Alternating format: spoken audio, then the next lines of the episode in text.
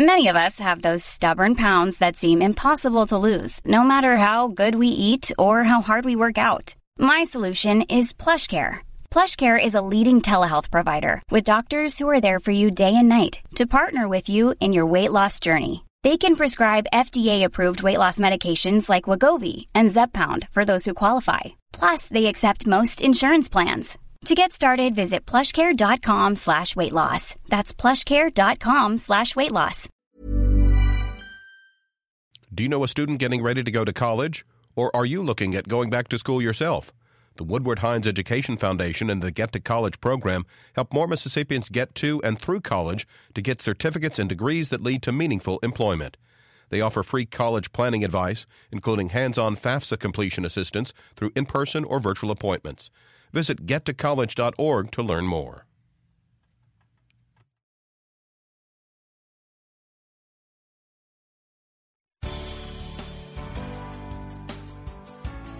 Good morning. It's 8:30 on Tuesday, June 7th. I'm Desare Frazier. This is Mississippi Edition on MPB Think Radio. On today's show, it's primary election day, and both major parties have contests in congressional districts throughout the state. We hear from party chairs about their outlook on the races. And the high cost of production with low milk prices are creating challenges for dairy farmers. This is Mississippi Edition on MPB Think Radio.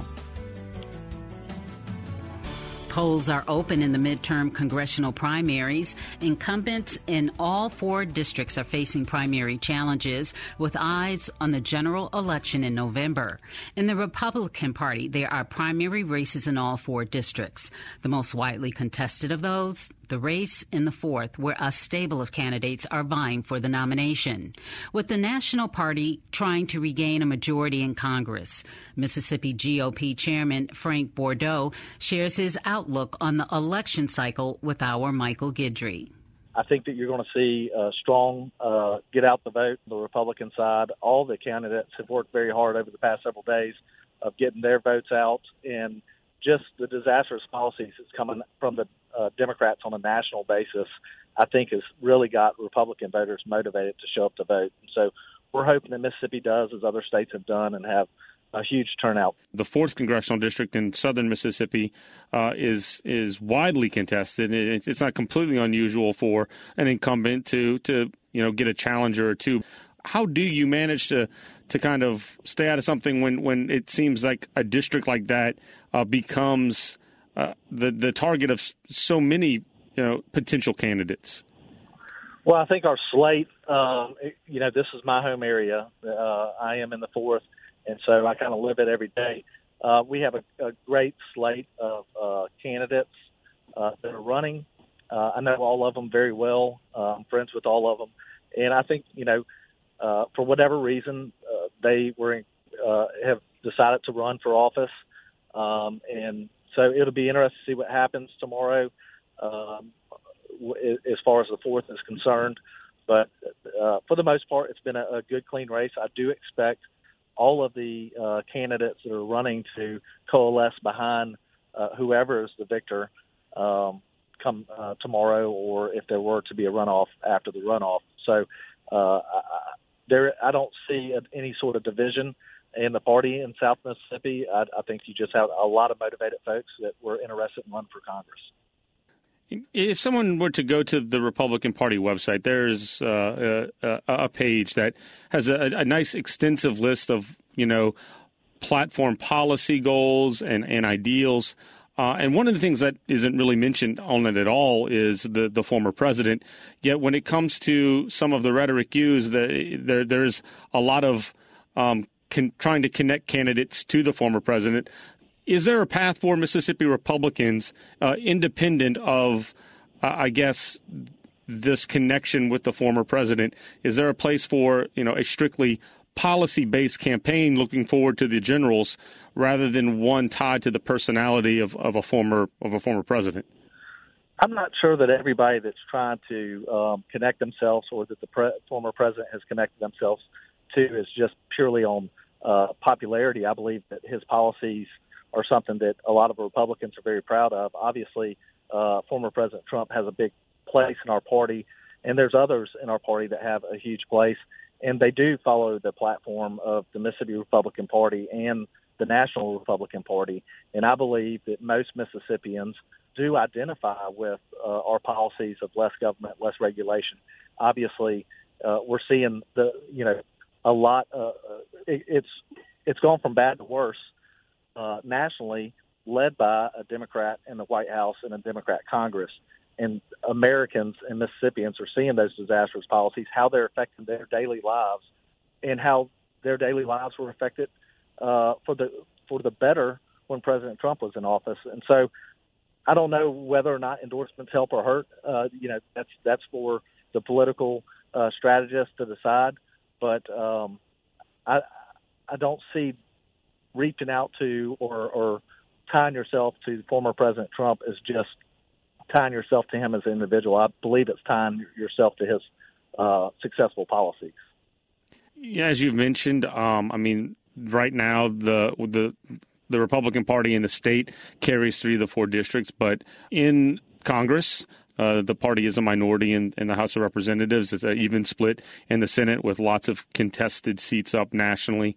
I guess looking beyond the primary to the general, once the once the dust is settled for your party, what what are your policy solutions for the Mississippi Republican Party going into the general once once these primaries are over? Well, I think you know obviously if we can uh, go back to uh, the Trump policies that uh, President Biden immediately after taking office signed executive orders to reverse several of the policies, um, stay in Mexico, you know, building our border wall taking care of that issue. Obviously, taking care of our oil and gas uh, leases, opening up those leases, opening up pipelines, uh, becoming more energy independent as we were under the Trump administration, and I believe taking a serious uh, look at our supply uh, supply chain issues. I think that we could have uh, gotten to work on that a lot sooner than uh, with the Biden administration. I think that they've still failed to address that is a huge issue. And so, uh, moving forward, I think there's a lot of things that the Republican Party we don't have to uh, reinvent the wheel. The wheel was rolling, and the Biden administration very quickly after taking office dismantled uh, policies that were working for Americans. Frank Bordeaux is chairman of the Mississippi Republican Party. Coming up, the chair of the Mississippi Democratic Party on defining success this election season. This is Mississippi Edition on MPB Think Radio. This podcast is a local production of Mississippi Public Broadcasting and depends on the support of listeners like you. If you can, please donate today at mpbonline.org. And thanks. This is Mississippi Edition on MPB Think Radio. I'm Desare Frazier.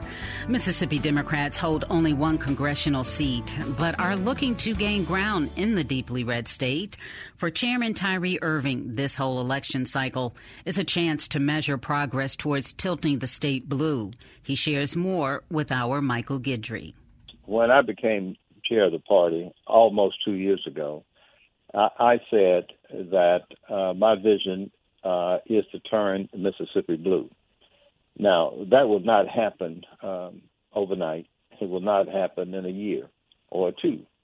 Um, but it will never happen unless we start. Uh, uh, in order to do just that, uh, turn this state blue, um, it's a long term proposition. Now, whether we are uh, successful in, in November uh, is not going to deter us uh, in any uh, way at all. This is not about running just to have somebody running. This is about laying the groundwork for changing this state. We have to come up with a really good message that hits home, and we have to horn that message and explain it uh, to Mississippians what it is that Democrats have done and are doing uh, that makes their life better. Well, when you talk about turning the state blue, uh, and you you talk about solving problems, uh, what are the issues that you are focusing on? You and the party are focusing on, and what are those policy solutions that you're offering uh, to try to attract people to the party?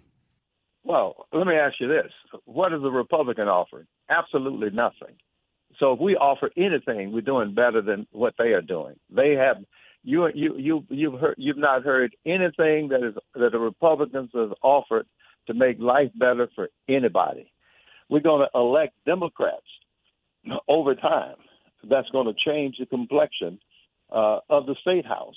And when you get people in office uh, who are uh, concerned about their uh, their fellow, uh, well, fellow Mississippians, since we're talking about uh, Mississippi here, um, they will then enact legislation uh, that will uh, have the uh, the long term effect of, of of changing things around. For example, we got to continue to improve our, uh, the quality of our education. We got to make sure uh, that uh, education uh, uh, is um, uh, well, I should say our educational institutions are partnered with industry so that when we graduate kids, uh, there is a, a need uh, for what uh, they have been uh, taught and, and the skills that they have learned in school. It, it's so much. Anything we do is better than uh, what we have uh, right now. You've got uh, rural hospitals uh, closing down, can't provide medical service. The legislature has had an opportunity to expand uh, medical care for people who can't afford it, but they have not done it. Uh, we're going to elect Democrats who are going to uh, have the concern of ordinary Mississippians' uh, need for adequate uh, medical care uh, met. Uh, so it's not something, you know, it's not a magic wand that we say we can do in one uh, uh, two election cycles. It's about Mississippi didn't get near the bottom overnight either. It's been a situation of neglect for years, for years, decades, uh, and it's not going to crawl out. We're not going to be able to pull it out overnight either. But we got to start. You know, your focus on the primaries and making sure the primaries run smoothly. Looking ahead to November, since you know this is a big picture plan uh, that you say you have for the party, uh, what would be a small step victory um, uh, in November. Once these, once the primaries are done, your candidates for the, the general are set, and November comes around. What will be, uh, in your estimation, uh, what's what's one of those small step victories that show you that the progress is being made uh, towards uh, the goals you've stated? If we have people working, uh, trying to be get elected, whether they get elected or not this term does not mean that we are not making progress. You don't measure success, in my judgment, uh, necessarily by whether you win uh, any or everything that you go at uh, when you first make the effort. Uh, but uh, you know, uh, when you make the effort, I let, for example, I think um, Governor William Winter ran for governor several times before he was finally elected governor. Uh, Republicans, for example, ran for years uh, before Fordice uh, eventually uh, broke through and got elected governor. So my point I'm making is when you are uh, when you are out of power, it doesn't mean that you are not uh, making progress uh, simply because you may or may not win uh, in an election. The question is, uh, is whether or not you did all you could do at that moment in that uh, situation. And if it didn't bear fruit then, it will bear fruit if you continue to work at it. Tyree Irving is the chairman of the Mississippi Democratic Party. Coming up, high input costs, production costs, and low milk prices are creating challenges for dairy farmers. This is Mississippi Edition on MPB Think Radio.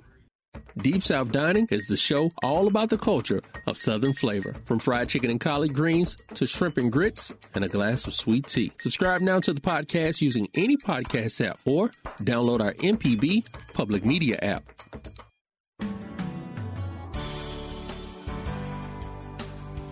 This is Mississippi Edition on MPB Think Radio. I'm Desare Frazier. High production costs and low milk prices are causing challenges for dairy farmers across the U.S.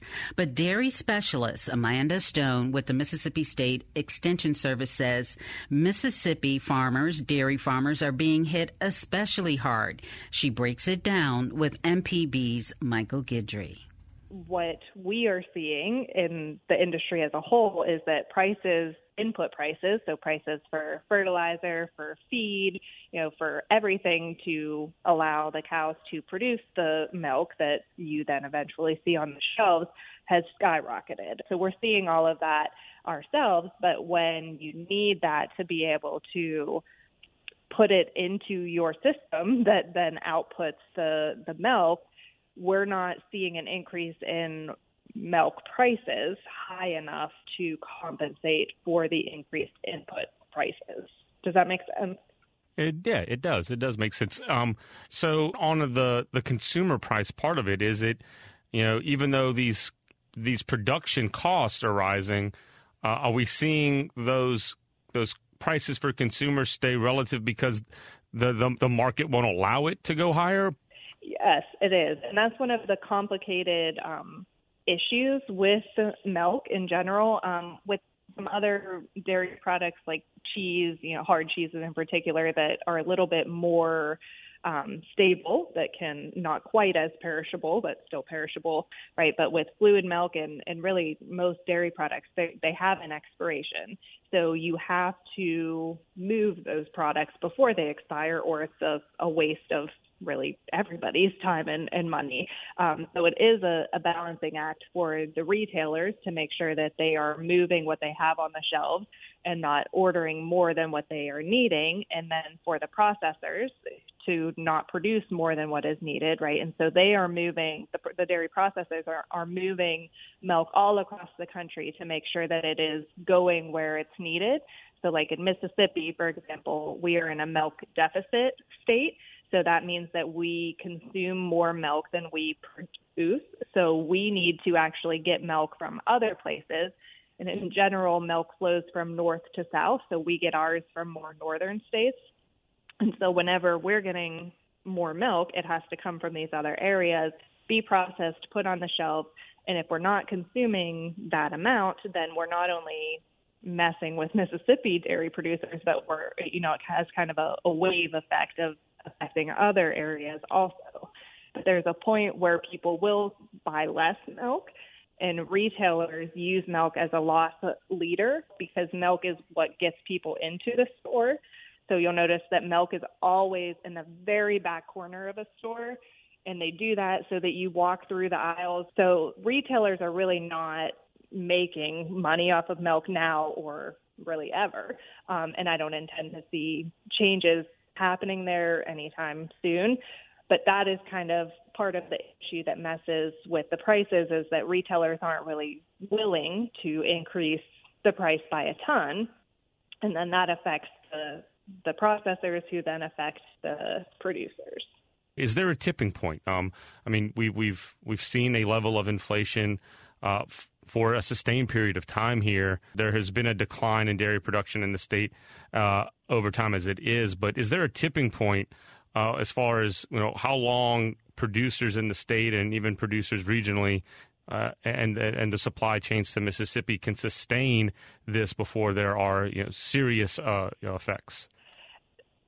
Yes, um, but it depends on each farm, right? So there's a tipping point for each individual farm how long they can hold on basically. Um, you know before covid hit we were really already reaching a four year low milk price um, time period. And right as covid was hitting we were actually starting to see milk prices increase. And then covid hit and the supply chains just crashed and schools closed restaurants closed and those were huge supporters of the dairy industry because kids drink a lot of milk in schools and restaurants use a lot of milk and cheese and cream, right? Um, so we saw a crash when we were actually finally expecting to see kind of that light at the end of the tunnel of, of, of a horrible four year period.